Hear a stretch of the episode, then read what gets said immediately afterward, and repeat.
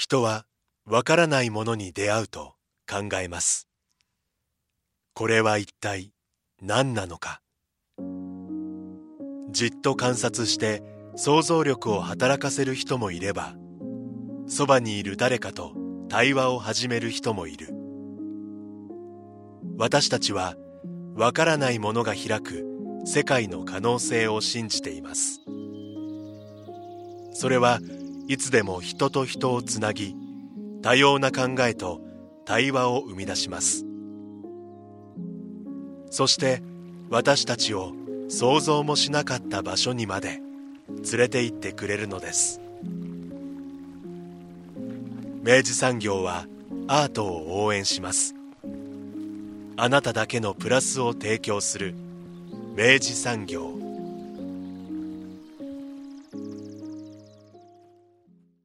明治産業プレゼンツアワーカルチャーアワービュー今週のゲストはベトナム映画字幕翻訳者で通訳の秋葉亜子さんです。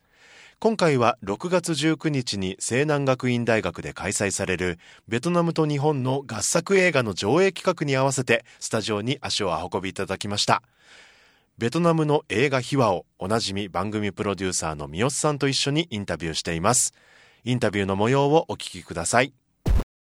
今回はスタジオに秋葉亜子さんをお迎えしております。よろしくお願いいたします。よろしくお願いいたします。あの何々の秋葉さんって紹介させていただくとすると、はい。どどうしたらよろしいでしょうか？あのいつもベトナム語通訳翻訳の秋葉でございますとうん。名乗っています、なるほど。三好さんはもう付き合い仲いいんですよね。あでもですね、うん。えっと、直接やり取りさせていただくようになったのは本当この1年とかぐらいですよね。そうですね。ね。はい。なんですけども、僕はもうアジアフォーカス福岡国際映画祭の,、あの現場に、まあ、ちょっと手伝いに入るようになった以来ぐらいからは、っていうかもうもうちょっと前から言ったらもう映画見てる時から、普通に秋葉さんのお名前をねうんあの字幕翻訳秋葉あこっつって見てたような人間なので。そこから、ねあのこういうご縁になって、あの昨年は僕はあのアジアンフィルムジョイントっていうあの映画のイベントで、あの横についていただいて、はい。まあそれはもうね、ええ心強かった。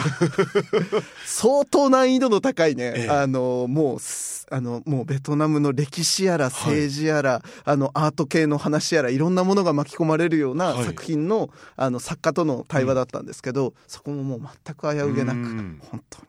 ありがとうございました、その説は。大変恐れ入ります。過分のお言葉を頂戴しました。はい。えあのざ福岡在住でいらっしゃるんではいすか、今福岡に住んで12年目になります。そう福岡にいらっしゃるんですね。そうなんですよ。もともとそのいつぐらいからそのベトナムはい。にこう、興味がというか、うん。お終わりだったのかなと思うんですはい。けど、あのベトナム自体が私のその記憶の中に刷り込まれたのは本当に小さいほんうんあの小学生ぐらいの頃だったんですけれど、はい。あのまあ、昔ベトナム戦争ってありましたよね。はい。であの、まあ、ベトナムで、まあ、アメリカが戦争をこう、まあ、軍が入ってきうんうん。て戦争していてみたいなの子供分かんなかったけれど、はい。そのまあ、戦争してるっていうのを、うん。な私の両親がですねうん。その反戦運動をしてたもので、はい。あのなんとなくあそういうことが起きてるんだみたいな感じでうんうんうんうん。いたんですね。うん。であの家にも絵本がありまして、はい。あのあんまり有名じゃないんですけど、うん。ベトナムのダーちゃんとか早乙女勝元さんっていう作家さんが書いたのとか、はい。あと岩崎千尋という絵本画家の方うんはいいが、らっしゃいますあのはい、戦火の中の子供たちとか、うん。お母さんはお留守みたいな絵本を実は出してるんですよ、うん。ベトナム戦争絡みで。でそれがうちにありまして、うん。まあ、そのペラペラってめくってたりとか、うん。っていうのが最初の、はい。となると、まあ、ベトナム戦争が一番最初の印象というか。そうですね。そうなんです、ね。はい、でも、まあ、あんまりいそれがベトナムだとかは思ってないぐらいちっちゃかったんですけど、うーん。はい。そこからご自身が、まあ、この通翻訳になられるまでの間にはまだまだ結構ありそうなんですけど、うん。どういう流れでそこに至ったんですか？はい、あのそこからスポンと飛びまして、あの大学入試の時 大学入試。はい飛びました。はい、はい飛んじゃったんですよ。ええで、あのまあ進路を考えますよね。はいそうですね。ここ3年生、うん。で自分何になりたいか何が得意かみたいなことを考えて、うん。であのまあ高校私の高校はあの外国語は英語を勉強してたんですけれど、はい。で英語が割と好きで、もしかして語学好きかなと思ったんですよ。はい。で、えー大学を選ぶときに、そのまあ自分の家から通える範囲で、うん。まあ、できたら国立で、うん。っていうのがあって、はい。であのまあ両親が教員をしていたものですからなんとなく自分も、うん。あの教員め目指すほどではなかったんですが、まあ、学校の先生になれる学校がいいなと思って。なるほど。でそうすると割と選択肢が減るんですね。はい。そうかでも、その時にピンとくるところがなくて。はい。である時あの大学のそのいろんな資料を取り寄せてたら東京外大の中に、うん。なんとここは社会と英語の先生の免許が取れるって書いてあって、あらと思ったんです。うん。で私えそういえば語学やりたいって思ってたよねって思って、うん。で英語以外の語学うん。およびそのまあ学校の先生になれるっていううん。ニーズがガチンときまして、うん。でそこであの英語以外っていうところをはい。今度考え始めたんなですね。んですね。はい。はい。であのまあ例えばその東京の私学だと、うん。そのフランス語とか、うんまあ、中国語スペイン語あたりはうん。結構あるんですよね、うんうんうん。だから他の人がやってないのにしようと思って。さすが。はい、それでもう、まあ、外語大たくさんマイナーな言語があるので、うんうんうん。いあのよりどりみどりなんですけど、うんあのその時にこうバーッと見ていった時に、ベトナムっていうのをうん。こう見たら、はい。あれってうん。思って。はい。でベトナム社会主義国なんですけどとにかく誰にも興味を持たれてなかったし当時。当時ね。はい。うん。であのでも自分はそんなにそのなんていうのかな嫌なイメージは持ってなかった。はいはいはい。で、まあ、母に「いや私ねちょっとベトナム語やってみようかなって思うんだよね」って言ったら、はい。結構喜んでくれて、へえはい、やっぱりまあね母は自分がそういう運動もしてたので、なんか、うん、ちょっと賛成してくれたんですよ、う。んでそこでいい気になっちゃって私が。はい。でそこからですね。なるほど。ご両親のお墨付きをいただいてい。それでよはい。っしゃこれだとそうですね。その言語ってその歴史とかうん。文化にものすごく根ざしてるんですよね、なので、うん、その辺はもう語学学びながらその、まあ、国ものことも知って、うん。なんか理解を深めていくみたいな感じですうね。んベトナム語単音節言語なんですね。日本語って多音節言語って言って、その例えば「私は」っていう4音節で1個の意味を成してるじゃないですか、ベトナム語は「トイ」っていう1音節でもう1個の意味がある。あーまあ、端的に例えば「お」っていうだけで「傘」っていううん。一個の意味を持ってるっていう、あの全て分かち書きができるうん。あの音節ごとに切れてる単音節の言語なんですね。そこが、まあ、日本語とすごく違うところですね、あとあの特徴としては成長があります。あの成長。あの中国語とかで聞いたことありますかね？あー上がったり下がったりってわかりますわかいうります。でベトナム語は6種類6もあるんですか？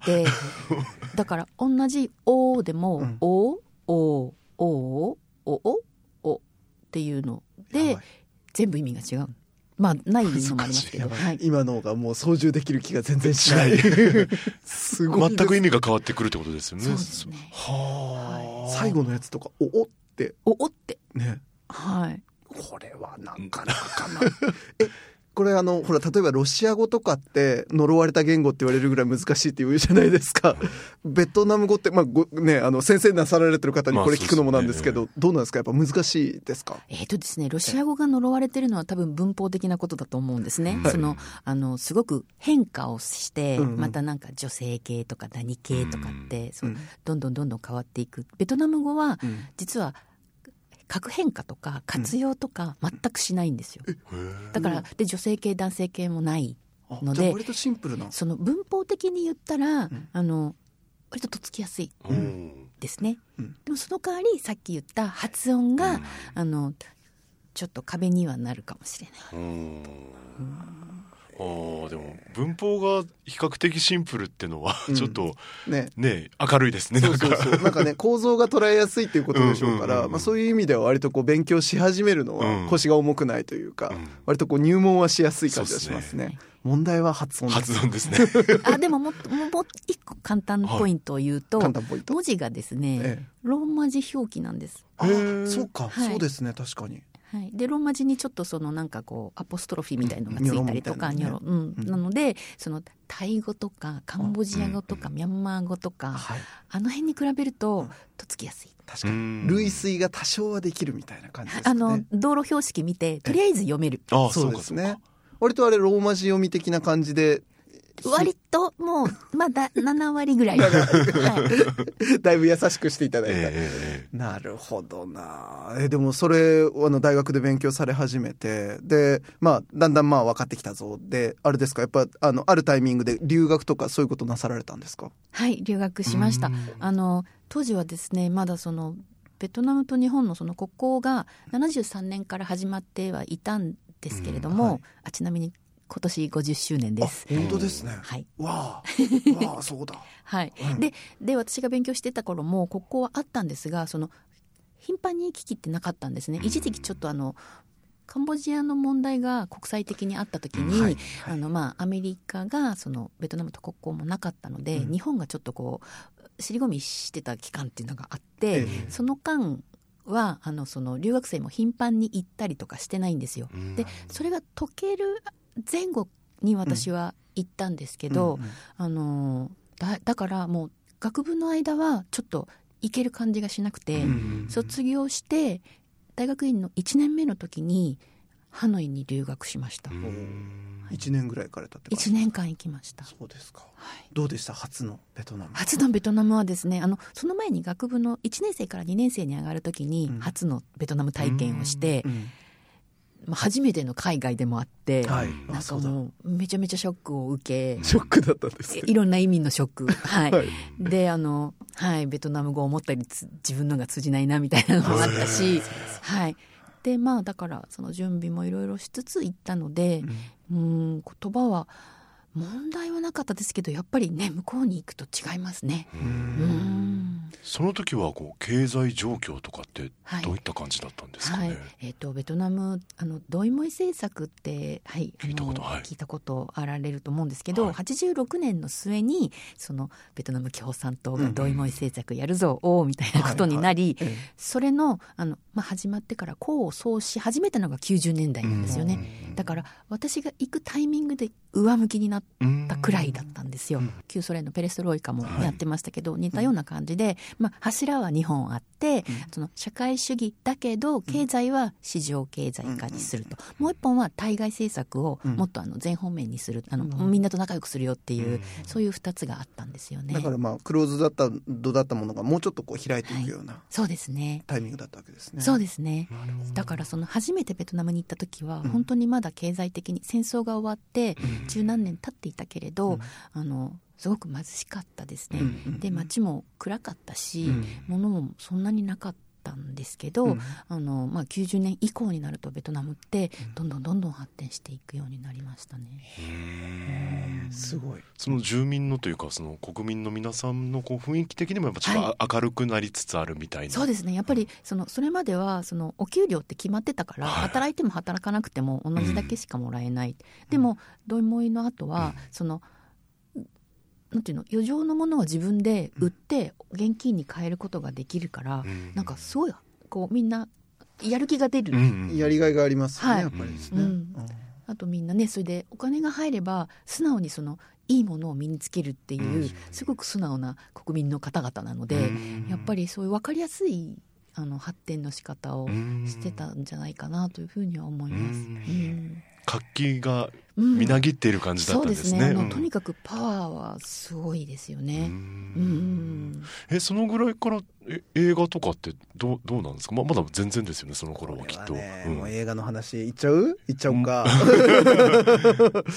いきますか。ちょっとじゃあねいやベトナムの映画シーンはだから本当にあれですよね。そのそれこそドイモイ以前と以後で多分相当状況変わったんじゃないかなと思うんですけど。そうですね。あの、ちょっと昔の話になりますけどあのベトナムのその、はい。映画の誕生日っていうのがあるんですよ。なんですってね。1953年なんですけど、はい。あのまあホーチミン主席っていはいうはい。ちょっと有名な人がいるんですが、はい。はい。あのまあ、建国の父と言われてる人ですね。あのまあ、革命を革命というかその民主運動を起こしてうん。国の独立の運動を始めた人なんですけど、はい。その独立のその運動を進めていく上でその映像の力っていうのをすごく認識していて、でこれをとにかくプロパガンダに使おうって決めたのが1953年なんですよね、うん。そこがベトナムのベトナム映画の誕生の日って言われててで最近になって革命映画の誕生の日っていうふうにあ言い方が変わったんです。実は映画っていうのはそのリュミエール兄弟が発明した本当になんか本当にすぐ後にベトナムに来ててもうフランス人が持ってきててでベトナム人の裕福な人たちが作ったりとかしてたんですよ。だからなかったわけじゃないんです。映画館もあったんですよ。ずっと。だからふあのフランス領インドシナ時代からずっと映画はあったんですよ。だけどその純粋なベトナム映画みたいなのはちょっと、うん、難しい。やっぱり作るの大変だったんですね。ベトナム人が作るのが。でえっと1953年っていうとベトナムってその頃南北に分かれていたんですけど、南ベベトナムと北ベトナムという構造になっていて、はい。でそのさっき言ったホーチミンさんは北ベトナムの人なんです、うんで南っていうのはまあアメリカから後押しをされていた政府ゴリンディムっていうその大統領のいる政府があってでそこにもやっぱり映画制作のその、まああのスタジオはあった、でそこでもあのプロパガンダ映画も作ってたけど、娯楽映画も作ってた。あなんか結構アメリカっぽいあのうんちょっと、うん、若者の群像みたいなのも作ってたしその兵士が出てくるラブストーリーも作ってたんですよ。ただ残念ながら南ベトナムの映画って残ってないんですよ。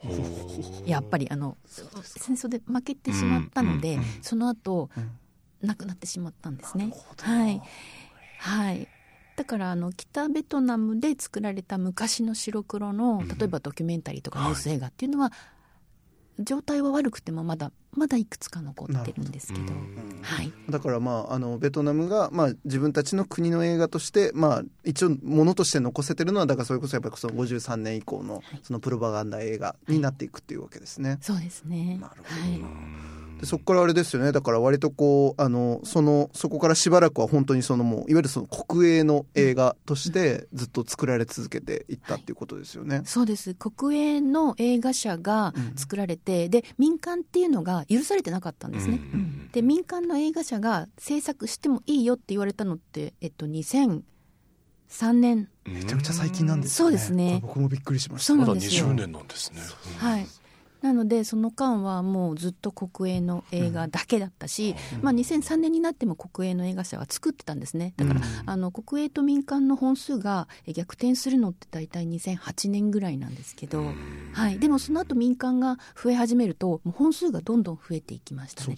やっぱり国営だとその国の国家予算でしか作れないから、あの本数にも限りがあるんですよね。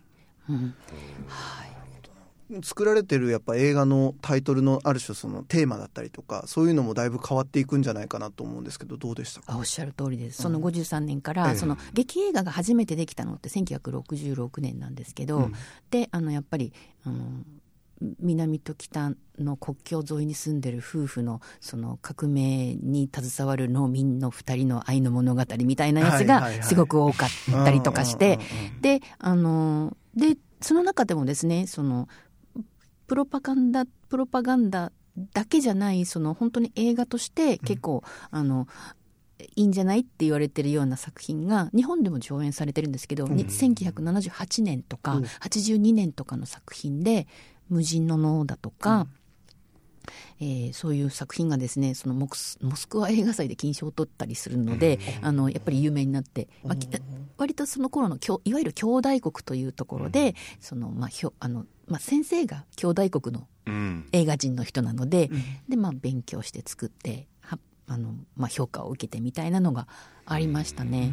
はい、でそれが大体まあ70年代80年代でその頃作られてた本当にあのんまあ、プロパガンダなんだけども、あの今でも、あのまあ、評価されて残ってる作品っていうのが、あの今あの福岡の,、はい。あの福岡市はい。総合図書館、はい。映像資料館のフィルムアーカイブに何本もあるんですよ。ありますよね、はい。いや僕それこそ確かね去年に、えっと、10月になればですっけあのベトナム映画拝見しました。まさしくその時代の映画ですよね。あの戦争で引き裂かれたなんかね。あの夫あれ亡くしたんですかね、はい。であの奥奥様がねこうどう生きていくのかっていうようなねことを確か捉えた映画だったように思うんですけれども。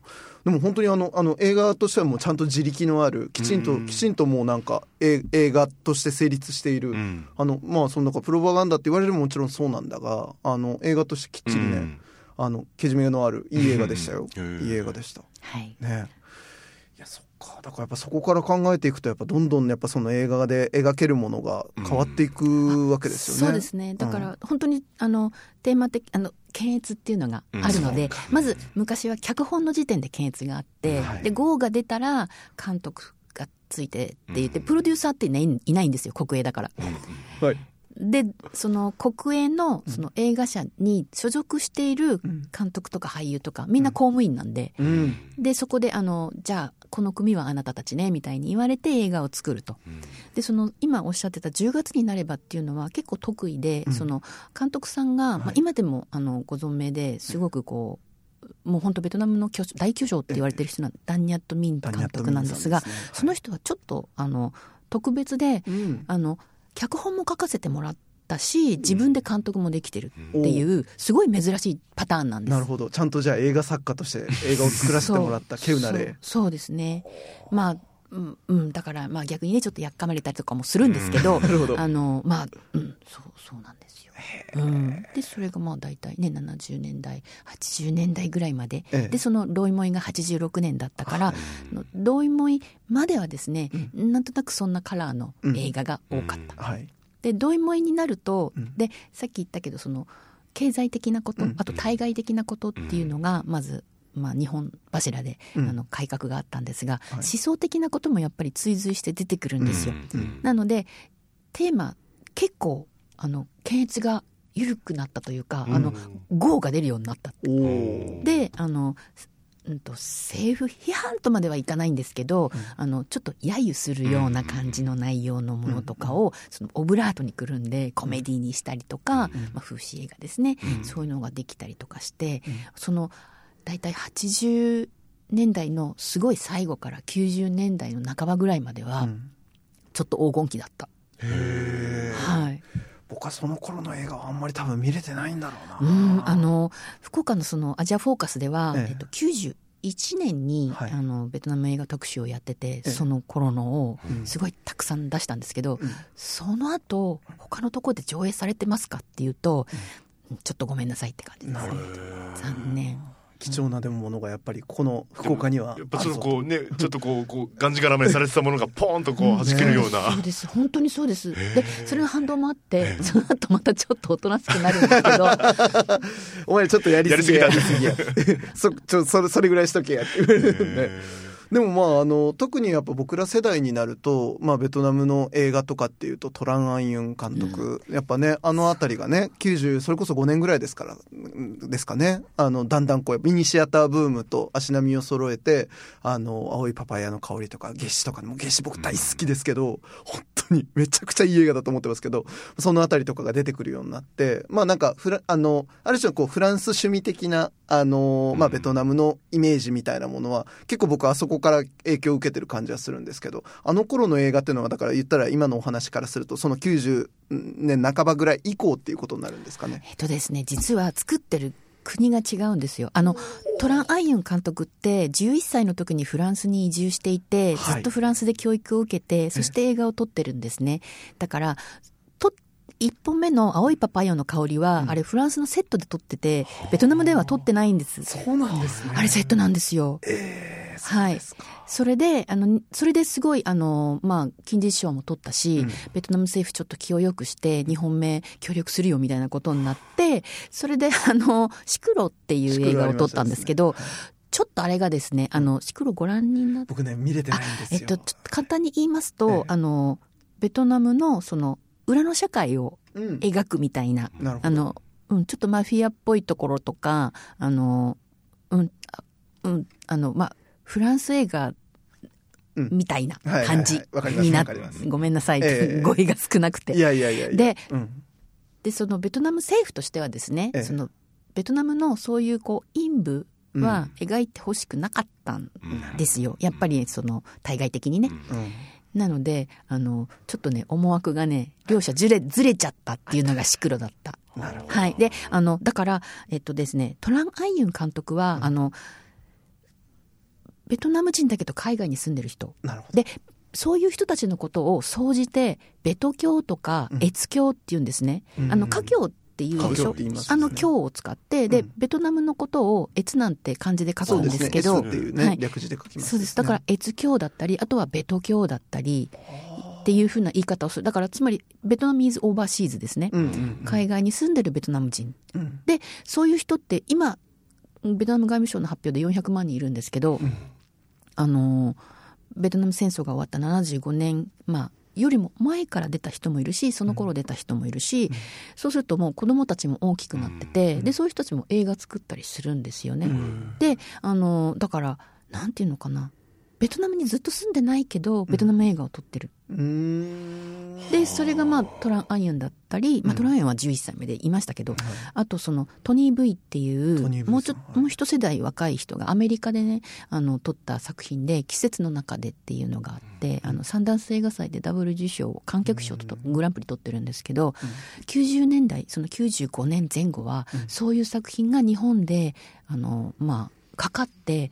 結構そのベトナム映画ちょっとブームみたいになって、ありましたあの、はい。で、その、それがベトナム映画だというイメージがそこでまずできたんですけど、でもその、それはベトナ、ベト教映画だった。っていうことですよね。ってことですね。うんうんうん。いわゆるそのお国の映画ではちょっと違うっていうことですよね。はい。はい。うん。なるほど。うんあそういうジャジャンルじゃないけど、ね。あるんですねその、うんジャンルじゃないけど、そうなんです。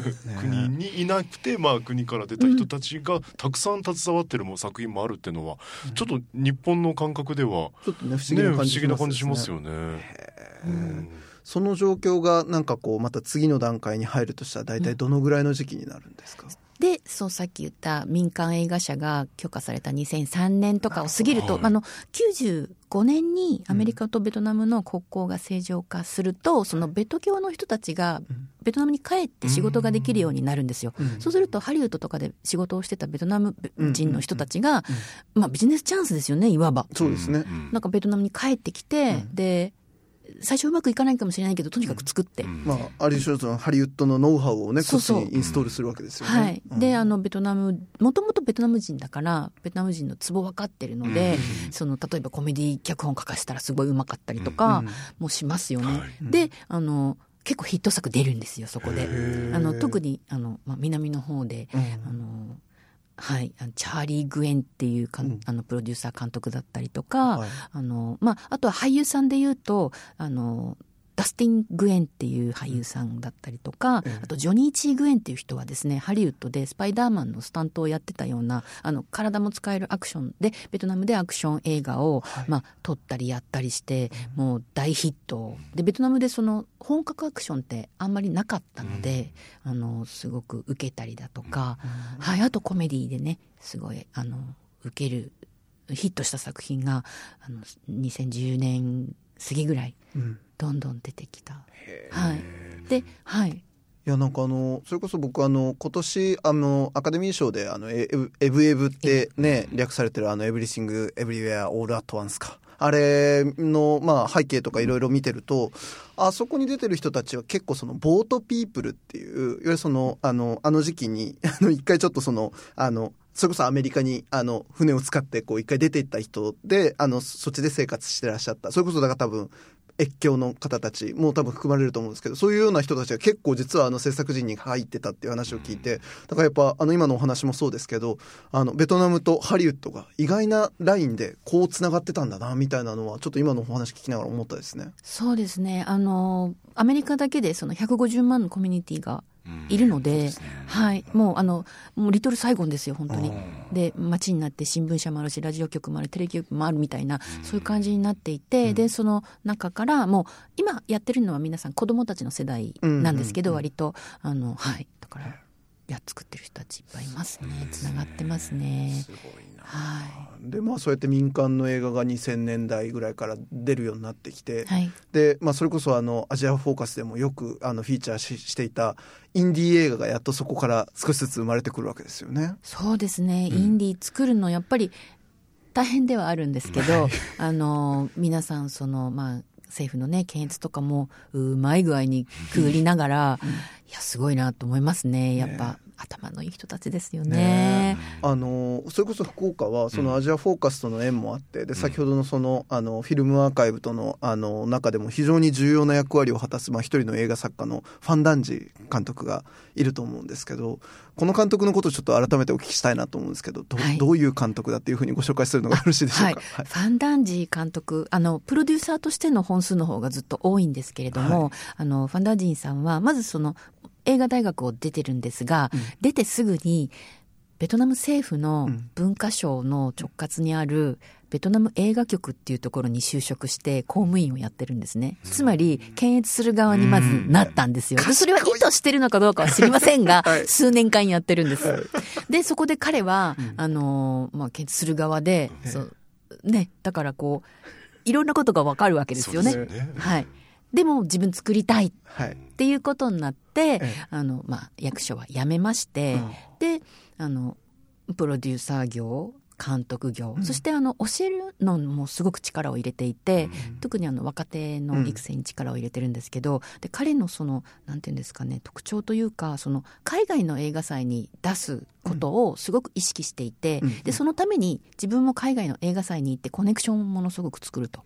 で、まあ、プロデューサーとか監督とかとつながりを作って、まずそこで、まあ、ファンドももちろん出てくるし、で、スタッフもそこで、あの、知り合いになったりとかもして、で、あの、まあ、彼の本当に持てる全てを使って、ベトナム国内で自分の思う通りの作品を撮るために、すごく奮闘しています。いやすごいですよね。僕あのアジアフォーカスのそのファン・ダンジー監督のインタビュー読んでて、これさすがやなと思ったのが、あのそれこそ検閲する側にいらっしゃってまずはねで、うんその検閲をすり抜けるには、はい。ポストプロダクションって言って、はい。言ったらその作品がある程度完あの撮影し終わった後のうん。最後のまあその編集だったりとか、あの作っていく過程のここの部分を海外に出せば、うん。あの検閲抜けれるぞって言って、はい。ポスプロ外に出すんだよとかっつって言ってんだよね。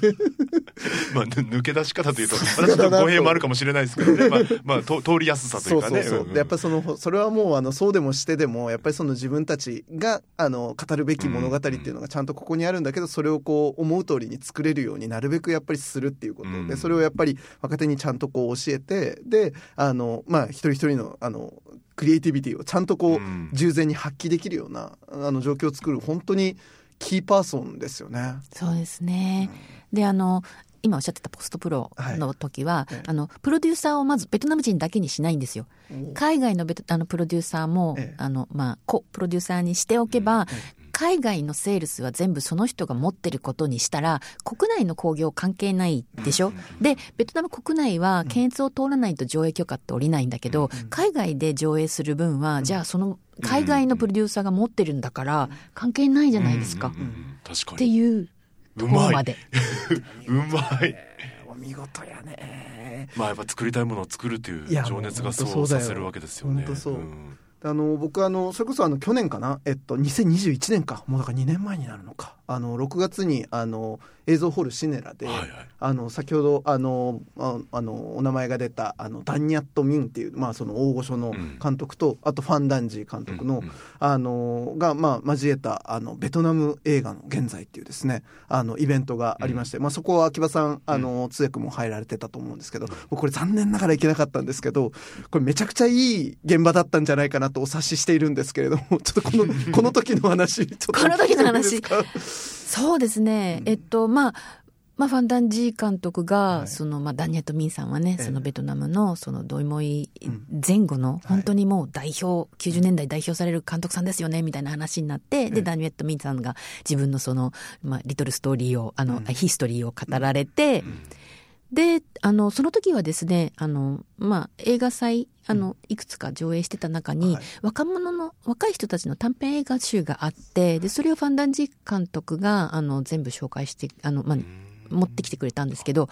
それの解説とかをファンダンジー監督がしてくださって、とにかくやっぱり若い世代がこう、なんていうのかな、勢いがあるから、あの、その辺をね、こう、どう伸ばすかみたいなことはですね、おっしゃってましたね。あのファンダンジー監督は、うん。あの福岡のこのアーカイブに、あの本当それこそあのベトナムのあの本当にまだあのこれからの才能の,、あの作品とかをですねガンガン持ってきてくださって、でまあ割とアーカイブにちゃんとこうねあの加えてくださってるんですよね。であの僕実はこれ驚いたんですけど、うん。あのつい先日ですね、うん。カンヌ映画祭があの、うんあの発表になりましてですね。でその中で、えっと、僕今回あのあのカメラドールっていうその新人賞を、あの取った監督がベトナム出身のうん。あのファム・ティエン・アンさんっていうですねあの監督で。うん。で僕この監督の、えっと、その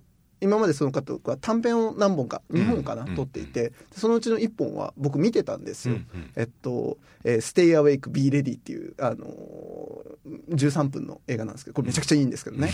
で、これ僕、あの、まあちょっと映画祭の準備している時に、たまたまそのオンラインの、あのーあのースクリーニングで見てたんですけど、で、これめちゃくちゃいい映画やなと思ってたら、あの、で、今回実はそのカメラドールを撮って、で、おおやったやった、ファムティエンやったんじゃんと思ってたら、うん何のことはないですねその2年前の2021年のうんこの,、あの特集上映の中でこの映画実はかかってたんですあよ。そうなんです。びっくりしました。はい。あの、常に備えよっていう放題をつけたんですけれども、あの、3人の、あの、若い男性がずっと固定で、カメラもずっと固定で、あの、ずっと喋ってる。そうそれだけの映画なんですけど、はい。めっちゃいいんだ。そう、うん。これね13分間ねずーっと同じもうカメラほとほほとんどフィックスの状態で,、でずーっとその同じアングルでずっと撮るんですよ。はい。でなんだけどあのでその手前にねまずその3人の男性たちがは話しててで真ん中ぐらいのあのところに道路が横にあはの走っててね。道路が。でその道路の前ぐらいではあずっと皮膚機の曲芸をしているはあ少年がいるんですよ。でブーブーって時時折火吹いてうん。でなんかわーってやってるんですうん。でその奥はまた通りの向こう側には屋台があって、うん。でお店があってでうん。そこにもうわーっとこう人たちがね、うん。あの飯を食ったり、まあ談笑したりするわけですよ、でそれをずっと13分間見せるんです。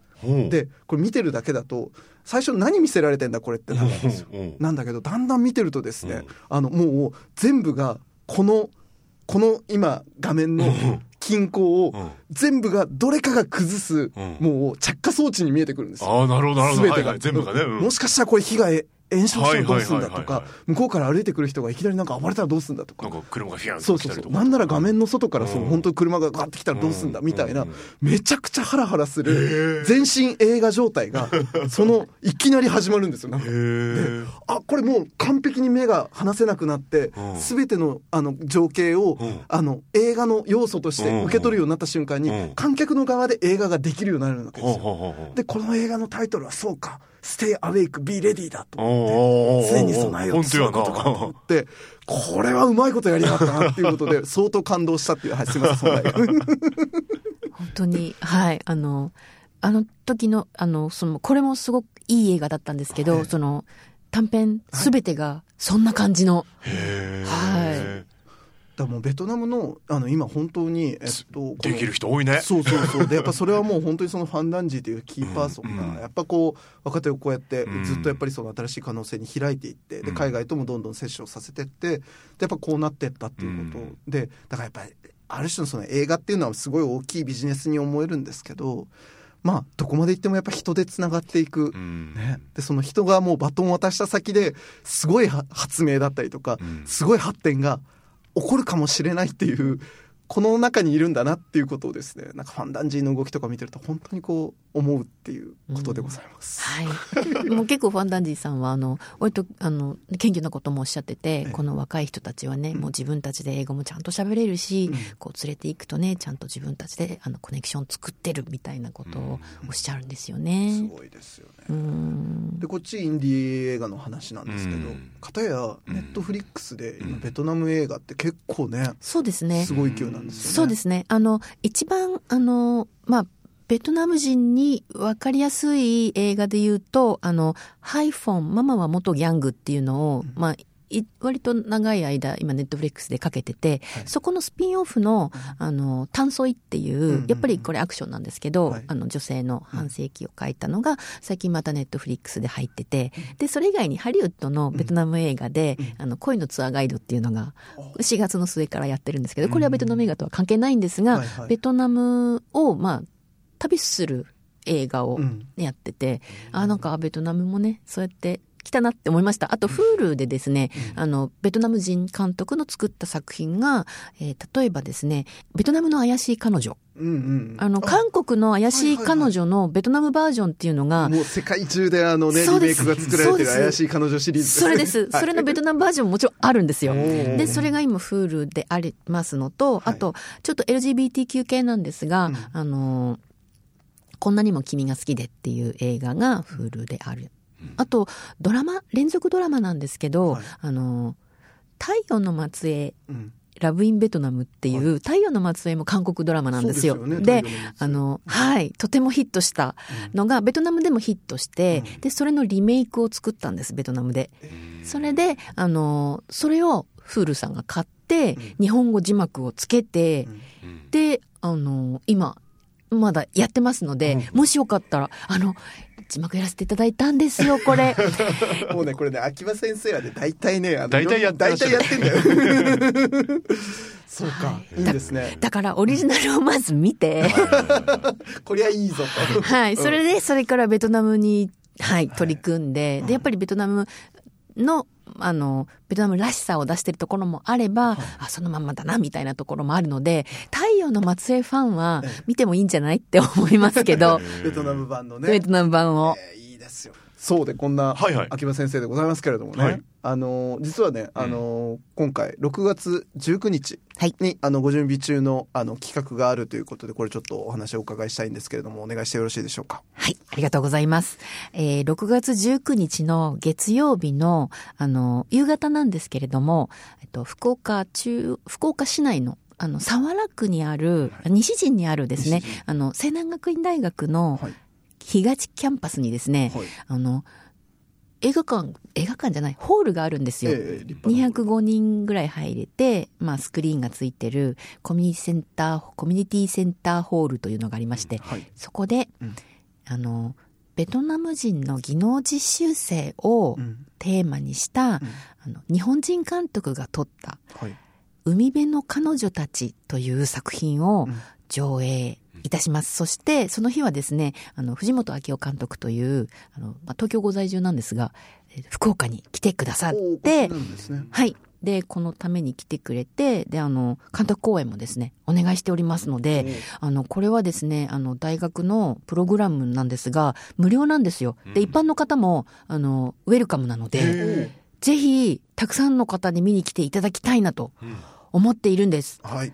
で、あの、技能実習生って言われてなんだろうって思った人いるかもしれないんですけど、はい。あの、まあ、言っちゃったら出稼ぎですよね。うんううんん。あの、技能実習生制度というのがありまして、えー2019年からその制度としてはあるんですが、もっと前からもうベトあのベトナムのその、まあ、働いてる人が日本に来て、その日本も働き手が少ないから、海外の方来ていただきたいということでこの制度を作って、まあ、日本で働いてる間に日本の技術を身につけて国に帰ってその技術をその国で生かすっていうのを目的とした制度なんですけど、実際はですねその日本の人手不足を解消するみたいなところにちょっとなっちゃってそういて、その中でそのベトナムからいろんなこう夢を持ってきた人たち特に本当に若い人たちばっかりなんですけど、まあ、男女いるんですがあの現実と直面してなんかお給料は思ったほどもらえないし、働いてる時間は思ったより長いし、なんかとてもあの、まあ辛い思いをして、でうん。でも国には自分の親とか家族には仕送りをしたいから日本から帰るのは嫌だと。でそこであの働き先から逃げてもうその時点で不法滞在になっちゃうんですけど、その先でそう斡旋業者がいるんですけど、あの仕事を見つけてでそこで不法就労になりますね。でそういうじ現実が本当にあるんですね。まあ、全部が全部じゃないんですよ。はい。だけどそういう現実が本当にあって、うん。でこの監督さんはその実際あのベトナム人の技能実習生の方と知り合いになって、うん。でそれを元にですね、うん。この映画を撮られた。うん。うんでこの映画の中では何も解決しなくて本当に今の現実を映し出してるだけなので、あのうん見てね、うん。ああこういうこともあるんだなって思うそういう作品にはなってるんですが、なるほど。でもあの実際ベトナム人に、まあ、限りませんけれども今あの私たちの周りに外国人の方って多いじゃないですか。ですね。であのもうコンビニに行ったらねもう日本人のバイトよりも多いですよね。うですねだからその自分たちの社会がすでにもうあの多民族の社会じゃないっていう、本当に多言語多文化多民族の社会、もう日本言ったら移民国家になってるっていうのをもうちょっと理解して生きた方がうん。お互い幸せに生きられるかなというような、うん。そんな感じもするので、うん。この作品はですねぜひあの多くの方に知ってほしいなというふうに思いまして、この、まあ、プログラムとして今回上映します。素晴らしい。素晴らしいいやあの福岡ってあれですよね、えっと、在留外国人の方で言えばネパールに次いでベトナムが2番目に確か多いんですよね。はい。だからやっぱおっしゃるように本当にその福岡全然もう要はあのなんだろうな。あのもう全然多民族国家ですぜっていう感じもするしまあもともとねアジアのゲートウェイなんつって言ってるわけですから まあそういう時こそねここでこの力を発揮せずしていかがするよっていう感じはしますけどね。なるほどな、うん。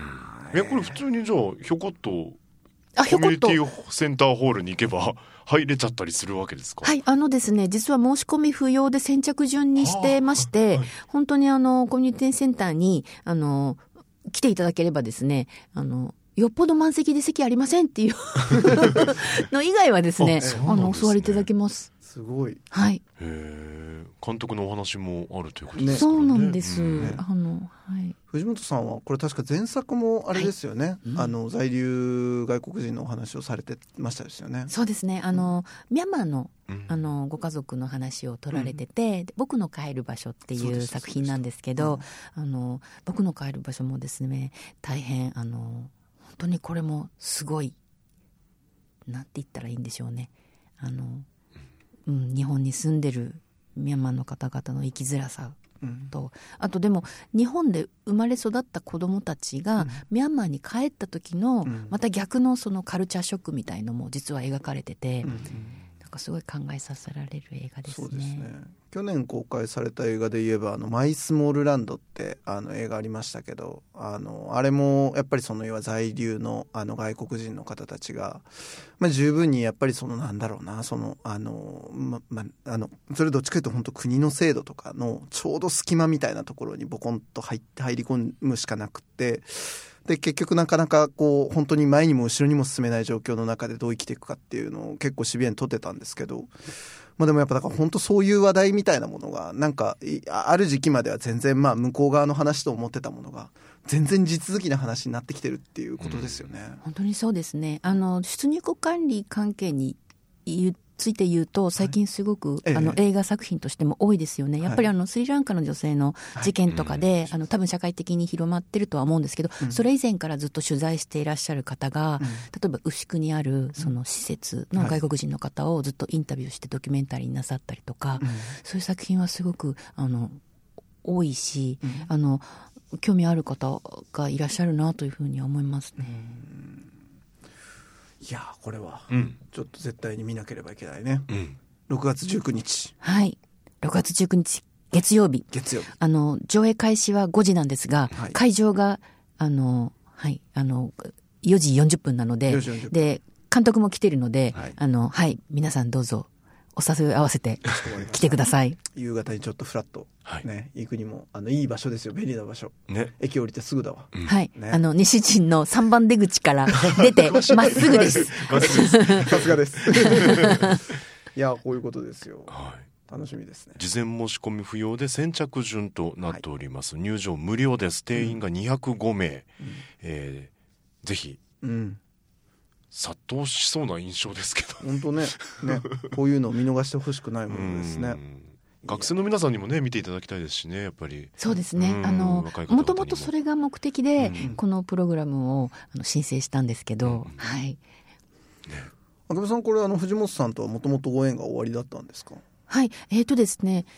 えっと海辺の彼女たちとあとあのベトナム映画で「ロム」という映画がですねあロム。あロムはい。走れロム。走れロム、うん。はい。走れロムの、うん。あの、日本公開の時にええ、藤本さんが、その、まあ、劇場に来てくださって、オンラインで、うん。あの、チャンタンフィ監督と、うん。あの、オンライントークをしたりとか、あとは、その、海辺の彼女たちを東京国際でうん。やった時に、その女優さんたちも交えて、その、やっぱオンラインサロンがあったんですけど、その時に、あの、まあ、どっちもオンラインだったんですけど、はいはい。はい。そうですか、はい。あなるほどな。走れロムね。そうでしたね。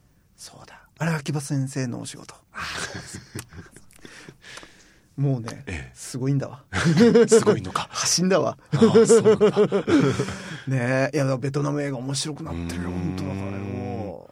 うん。もうそのほぼほぼ秋葉先生が。秋葉先生も大活躍だよ。ねねいやこういう人が福岡にいるってのはね宝だよ、え本当ね。あのいいとこっておっしゃっていただいてましたからねそうですよ、うん。あの前菅あずささん出た時にも、はいはいはい。あのアフタートークで言ってましたけど、ええええ。あの福岡には素敵でいてほしいんですよね。あ言っちゃった。言われたんですよね、えで私さすがにちょっと言い続けられないかもなみたいなこと冗談半分本気半分で言われた時に、はいはい。ああどうかこういう素敵な人たちがいないでいられい続けてくれる街でいてほしいって思ったから秋葉さんにもどうか あえて伺うとどうでどうですか？10年以上こう福岡にいてみて。いや、もう、あの、すごい住みやすくて。よ、かった。いや、本当にいいですよ。よかった。うん。なんかほら、あのーまあ割とよく言う話で、文化的刺激が足りないのみたいなことをおっしゃる方も少なくないじゃないですか。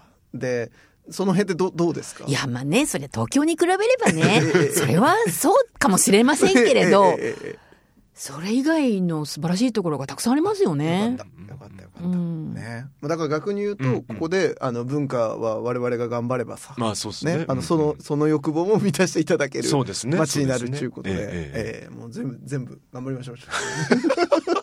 いや、この人は手放しちゃいけないよ。本当にね。もう福岡に、福岡にいてくださる宝だから、ええええええ 大事にしてまいりたいといや本当にいやーなんかすごいやっぱ知らない話ばっかりだったんでいやうんね勉強になりましたしベトナムの歴翻訳史からのお話もしていただいたので、ね。あやっぱそういう世界なんだなって面白いね。ねうん。楽しかった。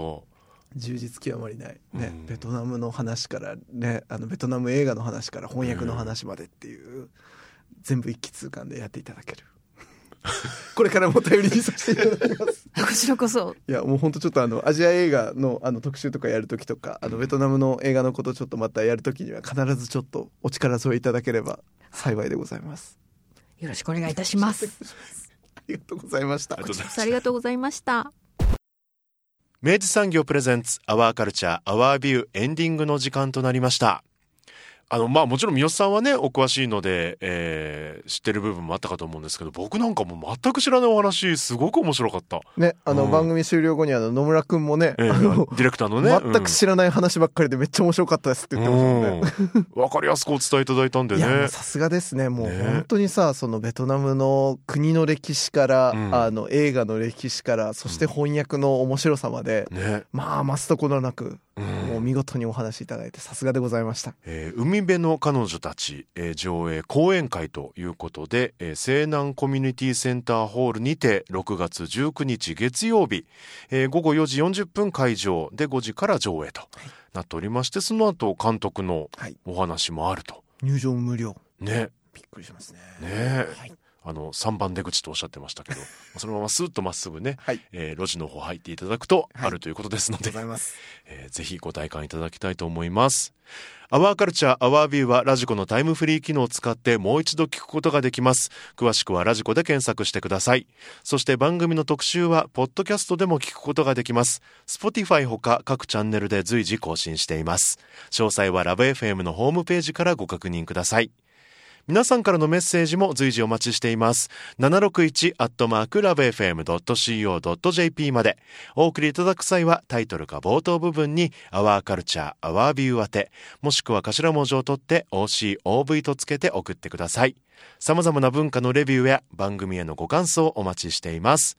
というわけで三好さん今週もありがとうございました。ありがとうございましたアワーカルチャーアワービューここまでのお相手は佐藤智康でしたまた来週お引越しに伴いガス電気を使いたいまたは止めたいとお考えのお客様。お引越しが決まったら明治産業へご連絡を。アプリからでもインターネットやお電話からでも24時間いつでもお受け付けいたします。お引越しのガス電気のお問い合わせは明治産業までご連絡を。あなただけのプラスを提供する明治産業。